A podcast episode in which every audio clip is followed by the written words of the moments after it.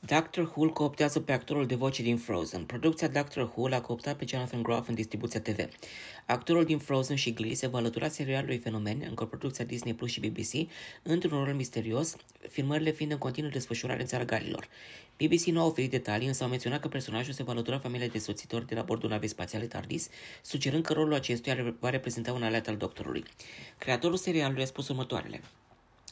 Este o onoare incredibilă să avem un asemenea talent de la Hollywood în rândurile noastre. Țineți-vă bine, va fi o aventură uimitoare.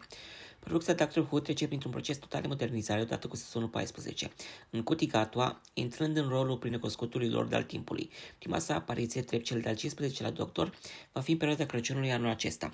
Millie Gibson a fost distribuit în rolul însoțitoare, iar Yasmin Finney va fi un personaj numit Rose, în timp ce Jinx Monsoon va juca un rol important. Doctor Who va veni din 23 noiembrie cu trei episoade speciale pe Disney Plus pentru aniversarea a 60 de ani de la apariție, cu un nou sezon din 2024, iar tradiția episoadelor de Crăciun va reveni din decursul anului 2023.